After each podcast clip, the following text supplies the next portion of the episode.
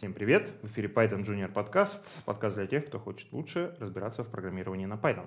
И сегодня у нас в студии специальный гость Алексей Драль, основатель и руководитель компании Big Data Team. И тема нашего сегодняшнего выпуска — Data Science.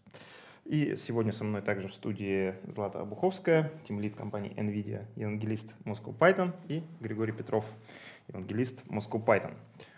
А, Алексей, ты правда data scientist? А, такой хороший вопрос. А, честно, я был data scientist какое-то время, вот, но за свой карьерный путь я работал и data scientist, и data инженером, и а, ну, что называется, менеджером и data-архитектором, то есть я пробовал много разных ролей. Вот. Но Data Science занимался лет вот пять интенсивно, вот именно а, кодил и коммитил в продакшн различные модельки. Я хотел тебя попросить сказать что-нибудь по Data Scientist. По Data Scientist. А, я бы сказал так, что если по data scientist, там ближе к математике, что можно двигаться по градиентному спуску, чтобы найти оптимальную точку приложения. Вот. Но можно двигаться по геодезической, это когда мы уже общаемся с теоретиками data scientist. Ну, я ничего не понял, значит, Алексей действительно scientist и понимает, о чем он говорит. А, расскажи поподробнее про свой карьерный путь. Э, то есть, ну, поскольку у нас junior подкаст, интересно, mm. как ты пришел к этому, mm. да, ну и какие шаги, в общем-то, были на этом твоем пути. Да, конечно, можно было бы сказать, что вот я получил хорошее образование и потом сразу нашел работу, но это было бы неправдой. То есть я честно учился э, э, в, в МГУ на, на Мехмате, потом учился в школе анализа данных Яндекса. Вот. И потом все, э, за время карьеры работал в разных компаниях. Рамблер, Яндекс, Amazon и AWS. Но если честно, как и все студенты в МГУ, мой путь Data Scientist начинался с того, что я был курьером, я э, подрабатывал тем, что а, разводил различные листовки. А, я писал сайты на заказ. И самое интересное, я даже работал на стройке. Вот. И что самое интересное, когда я работал на стройке, прораб у меня тоже был смехмата. Вот. Ну, то есть, как бы, было много путей, чтобы зайти в этот Data Science, но в какой-то момент в рамках университетского проекта, ну, Data Science к чему он ведет? К автоматизации. Вот, соответственно, в рамках э, студенческого проекта я решил автоматизировать процесс о том, что надоело как-то, вот, там люди зна- э, заходят знакомые, там, я хочу распечатать там какие-то бумажки, лекции, еще что-то.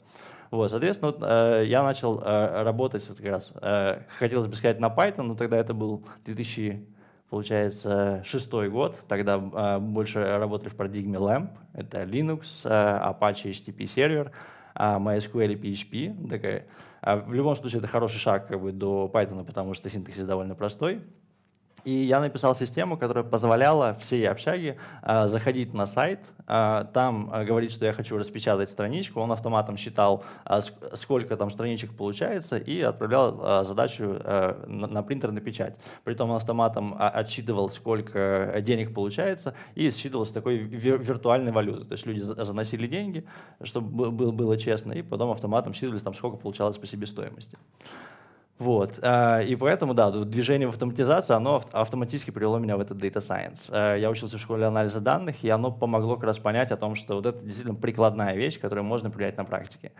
А, очень большая проблема вузов, я не знаю, вот сейчас современные более-менее начинают решать, но раньше это было однозначно, что ты не можешь э, понять, куда тебе это все прикладывать. Вот. А школа анализа данных на тот момент это было единственное место, которое решало этот вопрос.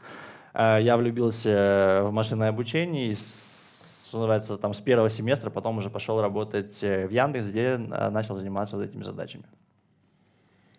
Так, ну что же было после Яндекса? Мы прекрасно знаем, что там был и Data Engineering, и вот и дальше, дальше. Да, а в Яндексе я занимался двумя разными направлениями. А, чисто инженерные задачки с точки зрения оптимизации работы поиска и оптимизация а, выдачи свежих новостей. То есть нужно было предсказать, каким образом вот та или иная новость становится популярной, что там является интересным для человека. Соответственно, это вот первая боевая задача по машинному обучению, которую я там решал. Вот. После Яндекса я пошел работать в Рамблер. А в Рамблере было безумно большое число интересных задач, потому что у них по умолчанию было все основано на а, а, Hadoop стеке технологий. Соответственно, это был 2012-2013 год. А, мы были те такие мазохисты, которые поставили Hadoop на стек FreeBSD оно все вот это очень красиво работало, и, на, и на, на, над всем этим, я да, мы занимались. Вздыхаю, я, я прекрасно, прекрасно все это знаю. Да, да, да. Вот, соответственно, и над этим мы решали задачки Data Science. Там было очень много интересных задач, как с точки зрения аналитики поведения пользователей, а вот как можно по поведению пользователя в интернете, банально по нескольким там кликам, по посещенным сайтам, по интересным статьям, которые человек или новостям читал, понять, это мужчина, женщина, а какой у него достаток или, или у нее, как, какие интересы, там, какие там по, по посты подсовывать, либо это домохозяйка, либо это человек, который интересуется спортом, либо человек, который интересует там, новости про хай-тек или что-то в этом роде. А считали различные рекламные сегменты, оптимизировали новости. Вот. И там я уже больше сместился с точки зрения data science, больше в степени такой именно data инженера. То есть когда нужно было оптимизировать эти фреймворки вычислений. А когда я пришел, а, там был большой заказ а, вузу, а, чтобы они разработали вот эту модель машинного обучения. Там, они разрабатывали полгода, а потом мы это полгода выпиливали. Вот. Чем проблема? Что на базе вузов э, люди решали задачи именно с точки зрения математики. С точки зрения математики никаких вопросов, они подобрали оптимальное решение, но оно никаким образом не масштабировалось. Вот. И в практике оказывается, что обучить модель машинного обучения — это 20% времени. 80% времени — это как раз э, разработка вот этого пайплайна, чтобы он эффективно работал. Вот. Ну и задача, например, обработки вот этих данных, когда э, если там вот эти ученые разработали, оно считалось там несколько дней, то мы потом месяц э, продумывали, как вот это перевести уже э, в что-то считаемое масштабируемое, чтобы оно считалось там несколько часов. И здесь стоит очень много интересных вопросов с точки зрения и укладки данных, и с точки зрения алгоритмов, с помощью которых они обрабатываются, и с точки зрения даже алгоритмов машинного обучения, как их можно было оптимизировать на архитектуру работы с большими данными. Вот. Ну вот, собственно, я всем рассказываю эту историю про то, что мы с Лешей знакомы заочно, потому что я в Рамблере в 2014 году занималась внедрением Лешиных алгоритмов в главную Рамблера. И все так, как ты говоришь, действительно, собрать этот пайплайн по расчету данных — это непростая задача, хотя она ну, не про математику, а чисто про инженеринг. Так вот, а, вопрос, ну, лично у меня я думаю, ребят тоже похожие вопросы. А вот у, есть очень много учебных заведений, которые так или иначе обучают Data Science. Ну, там ШАД — это понятно, одна история, но там есть Сбербанк, я знаю, mm-hmm. у них очень большая движуха, вот ты можешь сам про это рассказать. Есть еще кафедры при вузах, а, но каких специалистов они хотят видеть, ну, то есть на каких специалистов есть запрос у индустрии? Вот на математиков или на дата-инженеров или а, я бы сказал так, сейчас есть э, довольно сильный хайп, ну, назовем честно, на дата-сайентистов. А, многие берут дата-сайентистов, называя их дата-сайентистом, хотя на самом деле они решают э, там, задачи аналитики. То есть там можно все-таки разделять какие-то уровни, там, или junior дата-сайентисты, или дата-аналитики. Вот, сейчас очень большой хайп на набор дата-сайентистов, и Некоторые крупные компании набирают их даже без прикладных задач, которые они действительно должны решать. И, соответственно, потом э, ребята, которые хотят развиваться в области Data Science, могут разочаровываться и потом уходить на другое место работы, что плохо. Вот. Но однозначно а сейчас все заинтересованы обучать дата-сайентистов, потому что эта область очень бурно развивается. Mm-hmm. Появляется все больше приложений, где это можно использовать, где можно оптимизировать э, какой-нибудь бизнес-процесс компании. А но вот что интересно, на зарубежном рынке э, очень отслеживается хорошо тренд э, набора дейта-инженеров. То есть mm-hmm. тех людей, которые начинают правильно оптимизировать э, пайплайны по обработке данных, по оптимизации моделей, по оптимизации пайплайнов обучения модели машинного обучения. И вот если посмотреть на э, там, очень популярные на международном рынке сайты Glassdoor, Indeed, и просто вбить э, два слова Data Scientist и Data Engineer – то можно увидеть, что спрос на специалистов дейта-инженеров, он в 4 раза выше, чем спрос на специалистов Data Scientist. И, на мой взгляд, это очень недооцененная в России пока э, прослойка людей, которых нужно обучать. Тогда у меня тоже есть вопрос. Mm-hmm. Сам я не математик вообще, mm-hmm. поэтому в этой дискуссии я стою на сторону наших э, слушателей. У нас джуниор подкаст, вот я тоже джуниор в математике. Смотри, когда меня спрашивают, какое отношение программирование вообще имеет к математике, я отвечаю, что примерно такое же, как к журналистскому делу или к садоводчеству, то есть никакого. Ну, то есть, конечно, плюс-минус разделить, умножить там есть, но программирование в целом не о математике. А есть а, конкретные области программирования. Есть, например, биомедицина, где нужны знания органической химии. Есть а, финансовое программирование, где нужны знания финансовой технологии. Есть data science и из того, что ты рассказываешь, видно, что Data Science, оно уже у нас тоже большое, и есть э, как обучение моделей, так и их использование. Mm-hmm. Я сейчас хожу по крупным IT-компаниям, собираю спикеров, материалы, интересные темы для нашей Moscow Python конференции 2019 года.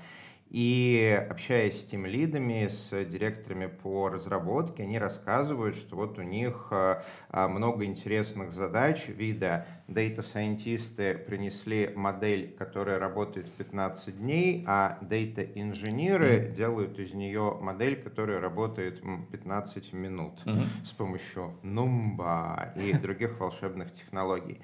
Теперь, внимание, вопрос. Вот если junior, начинающий разработчик, начинает использовать нейросети, машинное обучение. А ему для этого математика необходима или желательно? Он может начать без знаний математики за пределами школьной программы, только честно. Честно, если мы говорим про джуниоров, а, которым нужно просто провести какой-то эксперимент, и который не должен быть, э, там, возможно, production решением, то, на мой взгляд, э, школьных знаний достаточно. То есть можно научиться использовать его как инструмент. Но если говорить честно, если человек хочет расти в этой области, становиться там мидлом, синьором и так далее, что в области и разработки, э, на мой взгляд, и что в области data science, необходимы хорошие фундаментальные знания в области развития математики. То есть, когда мы говорим, например, про uh, data science, мы говорим, что нужно уметь там, банально читать интегралы, там, вылезают различные интересные особенности mm-hmm. задачи, там, математический анализ. Потом нужно уметь проверять гипотезы. Соответственно, это вся цепочка, там, а, дискретная математика, теория вероятности, математическая статистика. А, появляются более сложные модели. Соответственно, это случайные процессы, различные э, маркерские цепи и так далее. И вот здесь нужно очень хорошо погружаться. Также, э, там, э, если мы строим различные сложные мат-модели, конечно, хорошо погрузиться в дифференциальное уравнение. И здесь вот эта прослойка на самом деле очень хорошо проследуется с точки зрения больших данных, именно распределенные вычисления. А, банально вот этот а, а, протокол ГОСИП, распространение сообщений внутри а, какого-нибудь а, кластера, та же система Amazon S3 или DynamoDB, они основаны на распространении сообщений на основе протокола GOSIP.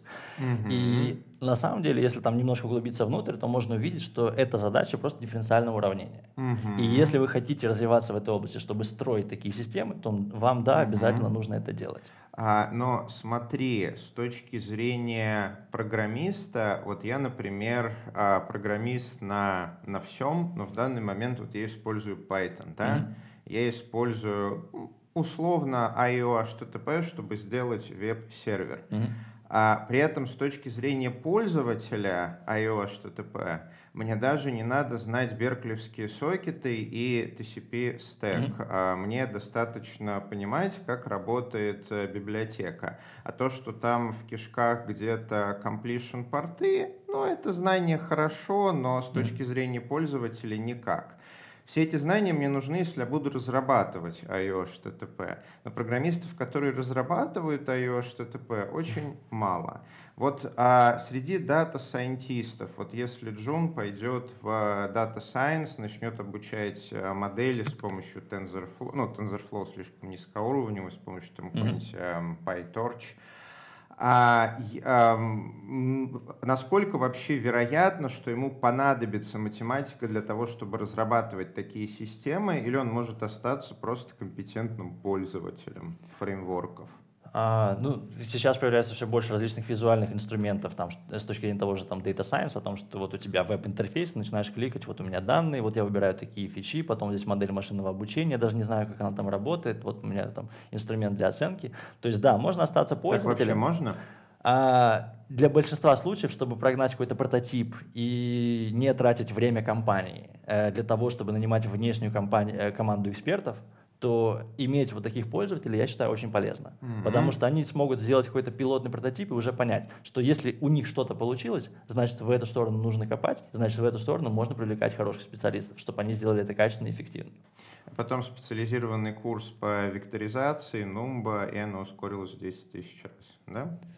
Ну, мне кажется, я Нет? вот тут вмешаюсь. в этот момент не совсем так, потому что, кажется, сильные ускорения, они достигаются за счет построения какой-то другой архитектуры. Mm-hmm. Ну, это, кстати, интересный вопрос. А разве какая-нибудь там а, NumPy, который лежит в основе, ну ладно, в основе почти всего, и правильная векторизация входящих данных с нумбой над какими-то твоими надстройками не даст тебе максимально возможную скорость. Тут я опять-таки вмешаюсь. А, тут смотри, как бы речь об архитектуре трубок, по которым течет текут эти данные. Mm-hmm. Их может быть огромное там количество, они там могут по-разному соединяться, и тут, мне кажется, вот инженерные вопросы, которые решаются серии, как нам там Hadoop соединить со Spark, там, ну mm-hmm. вот но, но, заметь, но Алексей про это расскажет, да. конечно, больше. А, заметь, Злата, это очень похоже именно на инженерную программерскую задачу. Угу. То есть для соединения Hadoop э, со Spark, в принципе, тебе не то, что дифференциальное уравнение, тебе, наверное, даже интеграл брать не придется. А, я отвечу на этот вопрос немного косвенно. То есть э, возьмем мой опыт работы в Amazon, где я жил и работал в Ирландии два года. А, у нас были вычислительные кластера, у нас были как раз такие agile команды, где тебе нужно посадить рядом дата-сайентиста и дата-инженера, чтобы быть уверенным, что вся необходимая компетенция в команде есть, и можно решить задачу эффективно. Вот. И мы выделяли отдельный список людей, которые называли SQL Cowboys. То есть это те люди, которые берут инструмент SQL э, и начинают применять его для обработки большого объема данных. Да, в России есть... их называют DBA, Database Architect. Окей. Okay. Да. Вот, соответственно, э, человек приходит, э, интерфейс очень похожий. Э, и специально сделан так, чтобы человеку было легко переучиться и использовать этот инструмент. Но когда они начинают его использовать as is, не понимая, как оно работает внутри, Соответственно, начинается вот этот дикий запад, что кластер начинает штормить, потому что там начинают запускаться какие-то очень тяжелые задачи, вот, и они дико неэффективны и непонятно вообще зачем. Вот, и поэтому, да, человека можно научить там что-то делать, но, понятное дело, чтобы потом вот это оптимизировать, нужно работать над пониманием, как оно работает внутри, чтобы это можно было оптимизировать. Нубский вопрос, а профайлер у вас есть? Я обычно говорю, если что-то начало тормозить, смотрите профайлер.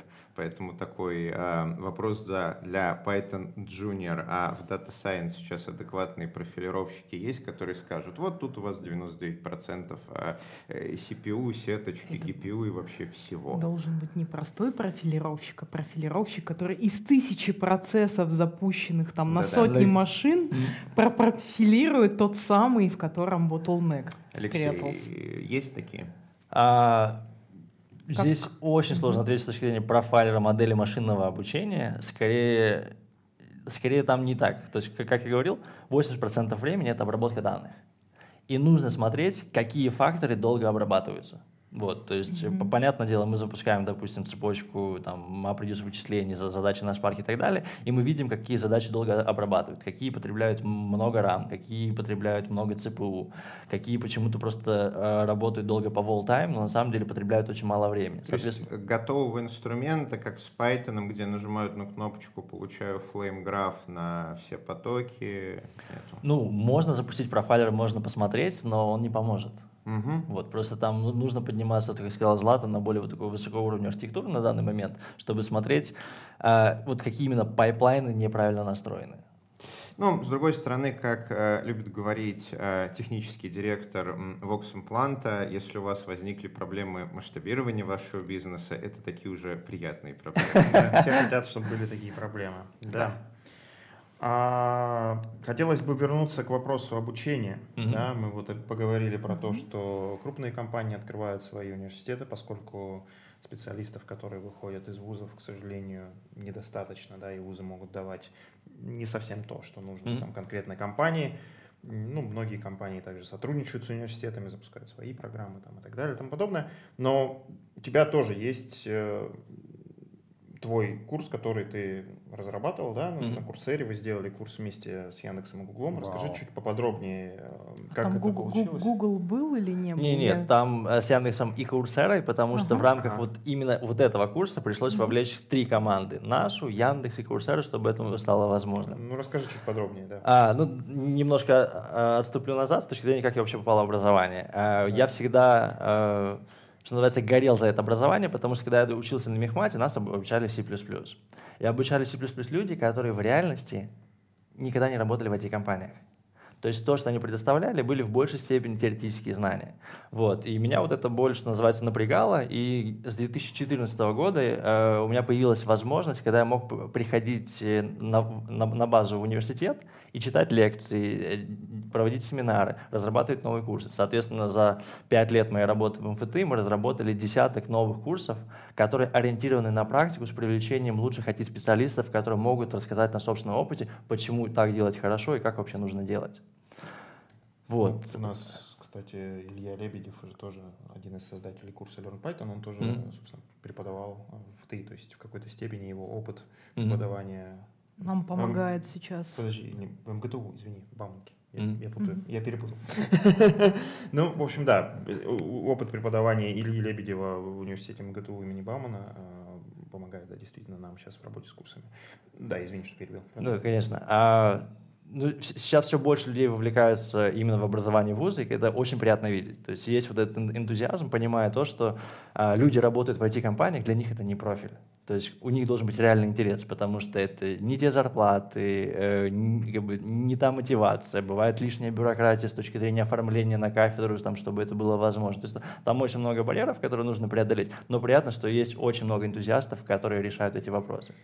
Вот. И, соответственно, с точки зрения вот этого курса на Coursera а, на английском языке, который мы сделали, а, мы увидели вот этот тренд. А, соответственно, мы на самом деле это как бы разные люди. Э, мы э, там с точки зрения, например, там Big Data Team, потому что мы занимались этой тематикой, и мы это видели. И Coursera, они просто проводят э, там регулярно, там каждые полгода исследования вообще индустрии, что происходит. Они как раз тоже смотрят, о, у нас есть такая проблема, что, что Data Engineer не хватает, нужен так, определенный курс. Соответственно, они сделали конкурс на все их 200 э, партнеров э, по, всему миру и сказали, там, предлагайте ваши программы, лучшая программа там застолбит это место, что вы сделаете онлайн-курс по Big Data. А для наших э, зрителей и слушателей дополнительно отмечу, что партнеры — это вузы.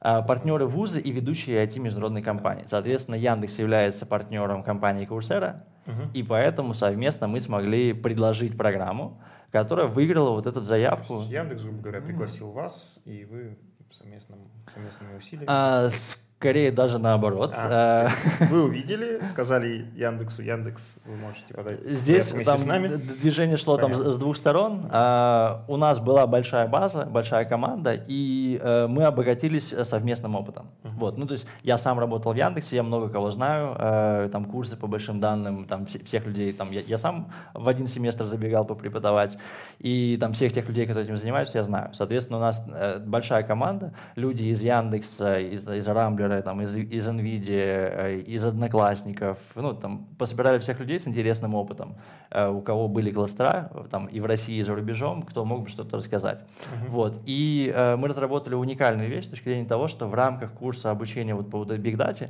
мы даем доступ к вычислительному кластеру. Потому что э, обучаться вот просто в теории, либо на своем локальном компьютере, это всегда больно и тяжело либо это больно тяжело с точки зрения того, что человеку нужно арендовать свой собственный кластер, и это дорого, потом его настроить, а это тяжело.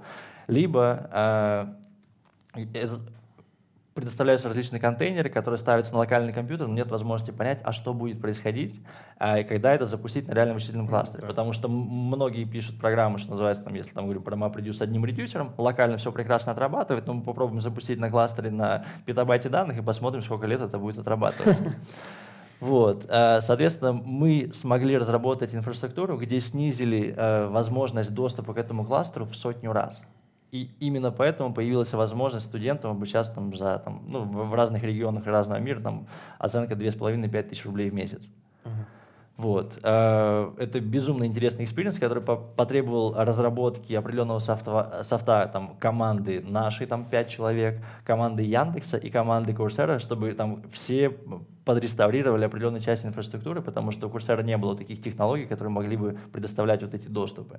Mm-hmm. Вот, то есть эта команда, э, мы работали порядка двух лет, чтобы это стало возможным. Вот сейчас оно стало э, там Поскольку это был первый опыт, к сожалению, вначале оно было э, довольно нестабильно, но мы вообще не могли понять, а сколько вообще слушателей у нас будет. То есть спрос есть? Есть. Сколько из них будет учиться? Сколько из них будет использовать кластер по всему миру? Вот. Нам нужно было динамически масштабироваться. Вопрос насколько? Потому что от, от этого зависит именно та инфраструктура, которую мы должны были разработать, сколько это будет стоить, сколько нужно будет готовиться. Вот. Но за полгода мы более-менее пришли в такое стабильное состояние, теперь можем использовать как раз дата-аналитику, чтобы понимать, какие есть э, сложные аспекты уже с точки зрения обучения обучения. Вот, какие, какие элементы контента нужно обновлять и докидывать пользователям, чтобы они лучше разбирались в этой тематике.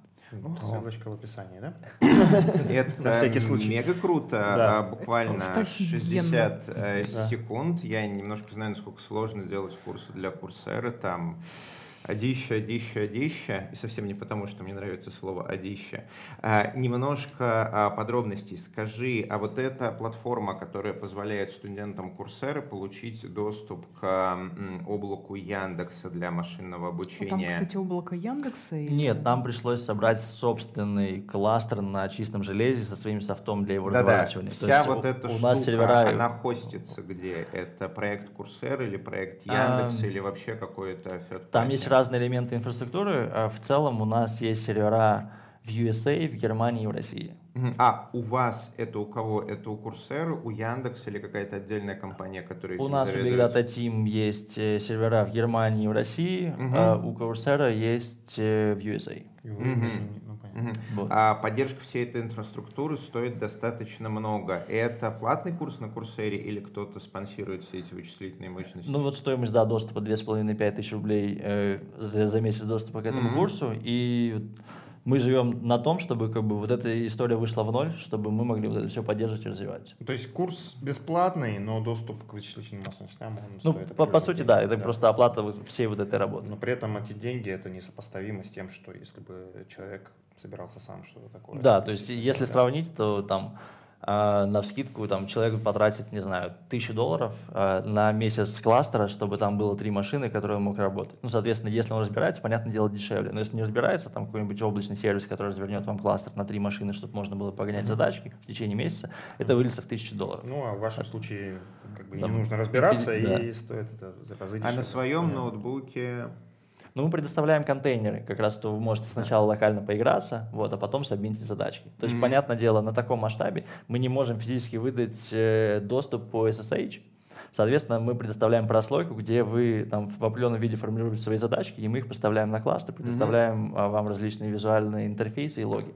Из mm-hmm. интересных вещей, что несмотря на то, что вот мы писали люди, это такой социальный проект, там, вот мы предоставляем возможность много интерфейсов, чтобы вы видели, как это работает, как выглядят различные там вьюшки там, того сервиса, этого, третьего, а нас все равно взламывали. И что самое интересное, что они там пытались запускать.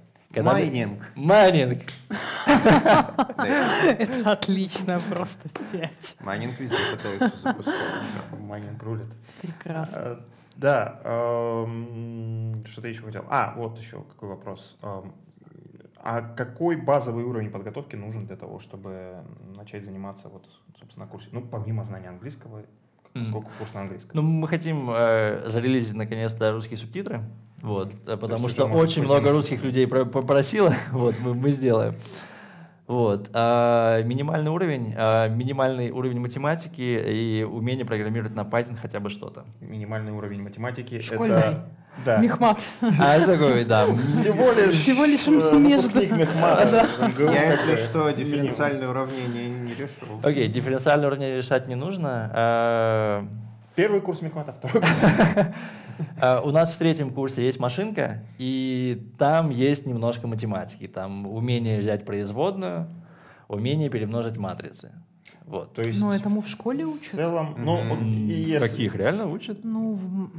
Хороших, хороших. Okay. А, нет, ну окей, какой-то уровень самоподготовки можно подтянуть, если что, но э, в общем и целом вывод такой, что это именно как раз А курс для тех, вот о ком мы говорили в начале, да, то есть э, вот без базового да, знания не, не, не, да, без не для дата инженеров. глубокого знания математики можно начать как бы погружаться. Как раз для дата инженеров? Для дата инженеров. Да. Угу. Для, для дата инженеров. То есть дата, дата, давайте тогда разберемся. Дата сайентист, по твоему мнению, для своего так сказать, продвижения и развития ему нужно глубоко погружаться в математику. Дата инженер другая немножко ситуация. Нет, э, в любом случае, если человек хочет стать там сеньором, uh ему нужно погружаться в математику, чтобы понимать, как работают сложные uh распределенные системы. Но для вот. начала... Но для начала, да, то есть онлайн-курсы как начала. раз и хороши. То есть очень много курсов по Data Science прекрасных. Очень э, там есть э, разные курсы для дата-инженеров. То есть они все дают очень хорошую базу, чтобы с этого можно было строить. То есть такой вход в джуниора. Uh-huh. Будем okay. честными, да. Окей. Okay. Ну вот у меня как раз э, один из вопросов, который мы хотели обсудить, это mm-hmm. насколько э, реально вообще стать дата-сайентистом или дата-инженером, как мы сейчас понимаем, да, мы сейчас осуждаем про две разные э, немножко специальности, э, с нуля, грубо говоря, да, то есть вот я, я вообще филолог по образованию, mm-hmm. гуманитарий, да, я пытался научиться программированию на Python на курсах Learn Python, mm-hmm. но у меня возникли некоторые трудности, проблемы не в курсах, проблемы во мне. Вот. Но, тем не менее, вот я филолог, э, я хочу, вот, вот прям захотелось мне стать дата-сайентистом mm-hmm. внезапно. Вот, соответственно, это реально из лириков физики, так сказать, пере, переквалифицироваться? А, ну, как говорил Григорий, по мне очень реально, там, как, как минимум, если у человека э, нет этого профильного образования, э, но стать человеком, который может, э, что называется, нажимать на кнопочки и иметь какую-то интуицию, то есть там стать таким э, джуниором-пользователем. Uh-huh. Вот. И на эту тему э, как раз хорошо начали двигаться и вот компании, и много различных компаний, которые образовывают либо свои корпоративные университеты, либо организовывают э, вот эти учебные кафедры на базе вузов. И плюс э, наша компания, а вот мы вышли вот недавно рынок на B2C, потому что раньше мы всегда предоставляли обучение либо для различных э, компаний, то есть мы обучали сотрудников Сбербанка, обучали сотрудников Мегафона, обучали сотрудников X5 Retail Group. Вот. Там есть явный спрос, что вот у нас есть реальные задачи, э, нам нужно интенсивно их обучить, и после этого они должны решать э, там, производственные задачи. Вот. И сейчас мы представляем как раз э, для слушателей э, курсы по э, Data Science и по Data Engineering, э, где у человека есть в формате интенсива за месяц с нагрузкой порядка 20 часов в неделю возможность э, стать вот этим жуниор-специалистом, чтобы э, попробовать получить офер и развиваться в интересующих их направлениях. Ну, то есть это мы сейчас, э, помимо курса на Курсере, есть еще курсы, которые делает да, наша компания мы, в формате интенсива. Да, мы проводим очные курсы, и за, за счет чего это а, там, возможно проводить вот эти курсы на базе вузов. То есть мы очень много сотрудничаем с вузами, а, наши учебные курсы используются в МФТИ, а, мы проводим курсы в Вышке, мы обучаем студентов Harbor Space в Испании. А, недавно э, там летали, проводили воркшопы в Казахстан и на русский остров работали с чиновниками. То есть довольно широкий спектр. За счет э, здесь э, сложность потом интегрировать вот это вот в реально базу вузов, чтобы у студентов был доступ э, к вот этим хорошим курсам, и, а, и эти знания были актуальны после того, как они выходят на работу в компанию. Uh-huh. И когда у нас есть возможность провести вот эти э, курсы на рынке B2B uh-huh. и заработать на этом деньги, uh-huh. у нас есть возможность инвестировать эти средства, чтобы мы могли провести эти курсы на базе вузов. Uh-huh.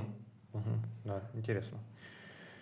У меня, да. наверное, вот какая мысль возникла. Мы очень много говорим про обучение, а вот у наших junior -слушателей, наверное, возникает вопрос, а зачем вот все вот это вот сложная математика, там сложные эти пайплайны, data engineering, м. какие задачи с помощью этого можно решать? Вот ты, наверное, сможешь рассказать про там прям самое свежее передовое, такое очень интересное. Ну вот да, мы в одном из выпусков э, говорили о том, что, ну, например, Python э, это один из тех языков программирования, из тех технологий, которые вносят очень большой вклад в разработку различных систем искусственного интеллекта. Поэтому, если вы хотите остановить восстание машин, вам нужно всего лишь э, остановить развитие языка Python, но не надо этого делать. Вот, э, ну, соответственно, да, интересно, действительно джуниор, он э, входит в специальность э, и какую-то, так сказать, свой вклад значимый он может начать приносить не сразу, там, а в каком-то будущем. Но вот интересно, какое это будущее, да, какие есть вызовы сейчас и, как ты видишь, что будет в машинном обучении вот, в будущем, как это будет развиваться. Окей, okay, ну, насколько я слышу, здесь два вопроса. Первый, какие задачи можно решать, uh-huh. и второй, какие вызовы есть uh-huh. в настоящий период времени. Давайте это по порядку.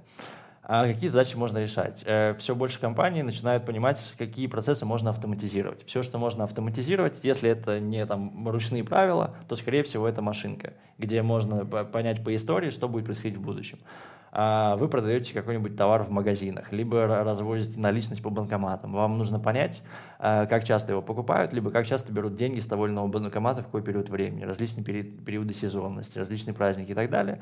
Это вот как раз те примеры, когда а, машины гораздо быстрее и лучше смогут проанализировать весь массив информации, чтобы предсказать, что будет происходить в будущем.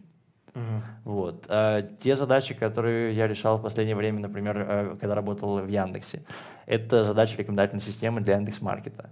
А, по поведениям пользователя понять, э, какие товары с какими покупают вместе. А, такие, э, какие товары похожи на другие, можно найти э, там, в меньшей ценовой, такую же модель, но меньше, меньше цена какие там часто аксессуары покупают. В целом много задач рекомендательных систем. Многие говорили о том, что вся вот эта математика, весь data science, он хорошо решает такие топорные задачи, которые там должны решать инженеры. А вот с искусством э, там машины не справятся. Но давайте смотреть там уже на период 2015 года, когда э, Андрей Карпатый опубликовал статьи, где он генерировал статьи э, там, тексты в стиле Шекспира или код в стиле Linux, э, ядра разработки Linux, да, и очень похоже, даже компилируется. Он даже... Он даже поприкалывался и сделал статью, написанную в латех, которая сгенерировала машина, и она нормально скомпилировалась, и он э, выбрал лучшие статьи и отправил их в научные журналы, одну даже приняли. Вот, поэтому как бы отличить бред не от бреда уже становится довольно сложно. 2016 а, э, это работа, когда научились переносить стили на картины и на видеоряд. 2017 научились э, переносить э, аудио стиль. Соответственно, вот Яндекс показал на позапрошлом, в прошлом году Як проходил, они показали очень интересную работу, когда а, можно было послушать композиции в стиле Скрябина. Вот, то есть можно выбрать вашего любимого исполнителя и понять, о, он там за свою жизнь написал такие там произведения, а какие произведения он мог бы еще написать. Пожалуйста, включайте, можно послушать там похожие произведения, которые мог бы он написать. Вот, 2018 год люди уже начали двигаться в сторону э, уже использования голоса, различных голосовых помощников. А, перенос стиля. Соответственно, вот это хайповое а, выступление э, ребят из Гугла, где они сказали, вот у нас там робот звонит в ресторан, и это он так работает. Вот. Э, на мой личный взгляд, это вот как раз больше хайп и привлечение рекламы, потому что там с, каждым периодом времени говорили, вот мы запустили пилот, э, там взяли интервью вот этих хозяинов ресторана, где они провели, провели вот этот пилот в Mountain View, они все сказали, что им удалось обмануть вот этот искусственный интеллект, чтобы забронировать столик на то время, когда ресторан тупо не работает, это известно Гуглу. Там очень много подводных камней, но в любом случае это очень сильный шаг с точки зрения развития вот этого искусственного интеллекта. Вот, то есть сейчас сложно найти область, где это нельзя применить. Это и промышленность сейчас оптимизирует выплавку стали и чего только не делают. А возвращаясь с точки зрения, э, какие вызовы стоят – то давайте посмотрим, какие вызовы вот недавно были решены. А, первый вызов – это распознавание изображений. Очень известное соревнование ImageNet, где а, машины научились распознавать изображения с качеством человека, и даже лучше, чем человек. Вот. После этого сразу появились сервисы, что стало возможно строить э, алгоритмы, например, self-driving cars. Беспилотные автомобили, mm-hmm. потому что как бы можно понимать, что у нас происходит на экране. Кстати, я извиняюсь, что перебиваю. Mm-hmm. Яндекс, насколько я читал, э, на выставку CES, которая пройдет э, в январе в Лас-Вегасе, э, привез пачку своих автомобилей, и будут там типа беспилотники, в общем, гонять mm-hmm. яндексовские. Ну, отлично, да. Ну, то есть, как бы, эта сфера как бы очень сильно развивается. Второе. 2017 год. То есть, э, когда у нас появляются различные триггеры. Google опубликовал, что а, они добились качества распознавания голоса на уровне человека. Из предложения в 20 слов, один-два слова э, мы не распознаем, но распознаем все, все другие. Соответственно, смысл предложения мы уже понять можем почти всегда. Григорий смеется. Это и я для тех, кто слушает. Человек, который подкаст. работал да. в телекоме, знаете, иногда бывают такие жуткие ситуации, когда ты читаешь статью, например, по психологии и ты не понимаешь там вообще ничего. Но ты видишь одну строчку, где написано, что Python — это хорошая операционная система, написанная на языке программирования Windows. И так как ты программист, это ты в статье по стажем, да, да, то ты понимаешь, что это, ну, вообще никак. И ты сразу так на остальную статью подозрительно смотришь, ты продолжаешь не понимать, но ты не можешь оценить вот это вот один косяк или он системный. Я три с половиной года работал в телекоме, как раз в Vox Implant мы делаем, э, делали телефонную автоматику. Uh-huh. Вот, э, мы партнеры Гугла, все эти технологии распознавания и так далее. И у меня есть э, логи, практическое применение, это все продается. А распознавание там на уровне 75-80%. То есть это можно использовать для статистики, когда мы берем а, колл-центр, массово распознаем всех, все разговоры и по этим вот массовым распознаваниям выделяем там топ-20 лучших и топ-20 худших операторов. Это замечательно. Но саму по себе речь, просто диалог, ну, это палка, корова, стол. Там все настолько плохо, насколько может быть плохо. Ну, Кстати, ну, вот да, сем... семантика предложения, да. это, наверное, гораздо сложнее, чем просто там, ну, распознать отдельные слова. Да, а, и, если что, ну, да. Алиса когда, есть. Да, когда искусственный интеллект сможет писать резюме статей, да, краткие, или книг, например. Писать код на питоне. Ну, это, это да, это, это само собой, код на питоне. Да, вот когда он сможет резюмировать смысл, а, грубо говоря, статьи. Вот Здесь, как бы, да, очень интересно. большие шаги. Я просто говорю про триггер. Ну да. Что э, там с точки зрения английского языка и того датасета, который работает Google, это 95%. Это не 75-80%. Соответственно, там ошибок гораздо больше. То есть они гораздо э, больше могут воспринять с точки зрения вот этого потока английского текста. Вот. И это означает, что в течение там, одного, двух, трех лет будут появляться первые сервисы, которые начинают это использовать. Я на всякий случай уточню, 95% это очень простые предложения с очень хорошей дикцией, с идеальным микрофоном. Вот из нашего разговора оно сможет распознать процентов 50, а вообще это будет э, месиво. Я сейчас говорю про лучшее, что есть, Google Dialog Flow, mm. просто вот вишенка на торте. Mm. Да, очень соглашусь, потому что тот же самый ImageNet, когда 2015 год получили вот этот барьер, он научился распознавать картинки в хорошем качестве. Если мы фотографируем что-то на телефон, до свидания. То есть, как бы там, это, как бы, опять же, там, те несколько лет, когда вот дотягивали качество уже на другую обстановку, зашумленные данные и так далее. Вот. А с точки зрения вызовов, которые стоят и которые не решены, э, я слежу за э, соревнованиями в доту. Э, почему? Потому что это решение задачи мультиагентного искусственного интеллекта. Э, что это подразумевает?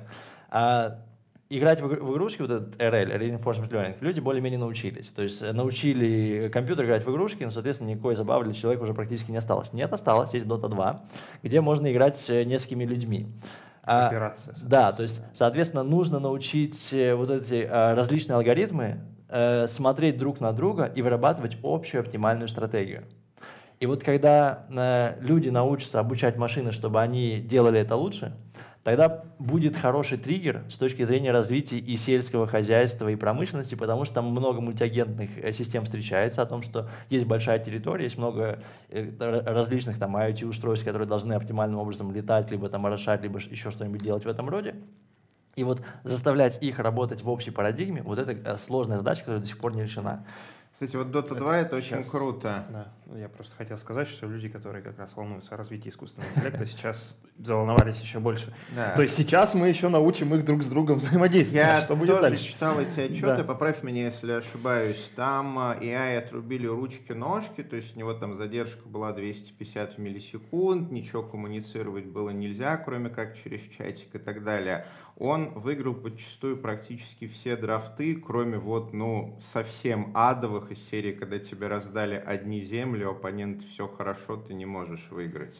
А, а, оно ведь э, всех а, оппонентов сделало или нет? Нет, э, они обещали, то есть что было? Соответственно, э, какая была игрушка, пытаюсь вспомнить в прошлом году. Dota 2, До, драфт. А, Dota 2 один на один. Нет, или не, там, подожди, подожди. Там подожди. была какая-то игрушка мы же, один. Подожди, мы же говорим про именно... Кооперацию. А, кооперацию. Да, то есть... Там они играли в драфт, то есть они по очереди тянули героев.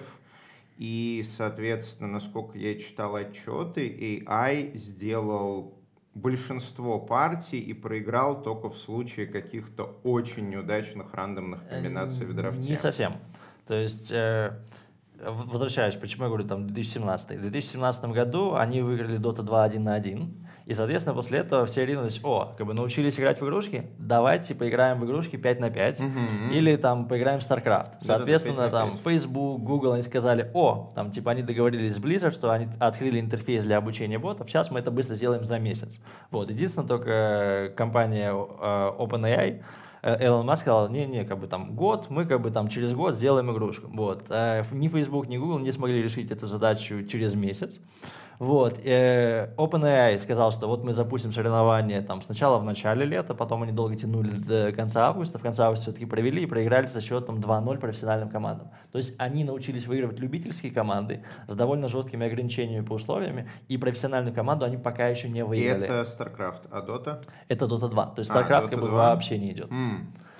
А, и что здесь нужно отметить, что банально на обучении модели машинного обучения, которая это делает, у них используются сервера, я уже забыл, сколько ядер, я просто помню, считал в деньгах, что э, 1 миллион долларов уходит просто на обслуживание кластера, на котором обучается модель машинного обучения. А, позвольте, я постучусь в четвертую стену или пятую стену, как это называется? Четвертая. Четвертая стена. Коллеги, кто смотрит нас э, на ютубике, я как раз э, удачно заблокировал свою игровую зависимость, поэтому больше не могу. Э, расскажите, пожалуйста, в комментах, что там с дотой, потому что я точно помню ключевики, что драфт очень сильно криплет AI, разнес всех, кроме как в крайне неудачных комбинациях.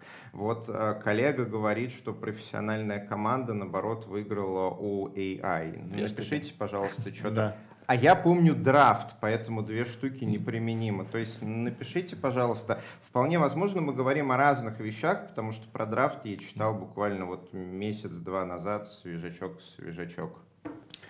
Ну что ж, да, очень интересная тема и интересная дискуссия у нас получилась. И, и да, и даже по таймингу мы довольно-таки серьезно превысили наш средний тайминг. А, но я думаю, как говорится, не последний раз, и мы продолжим а, обсуждать э, вызовы, а, которые стоят перед игроками, игроками в доту, да. да, и перед дата-сайентистами и дата-инженерами, о том, как развиваться в этой профессии. Ссылки на упомянутые Алексеем курсы, которые делает его компания, будут в описании. Вот, э, с нами сегодня был Алексей Драль, э, основатель компании Big Data Team, а Злата Буховская, Team Lead NVIDIA, евангелист Moscow Python, Григорий Петров, евангелист Moscow Python, меня зовут Валентин Домбровский, по-моему, я вначале не представился, а, сооснователь Moscow Python. Э, пишите комментарии, ставьте лайки, подписывайтесь на наш канал, здесь говорят про Python.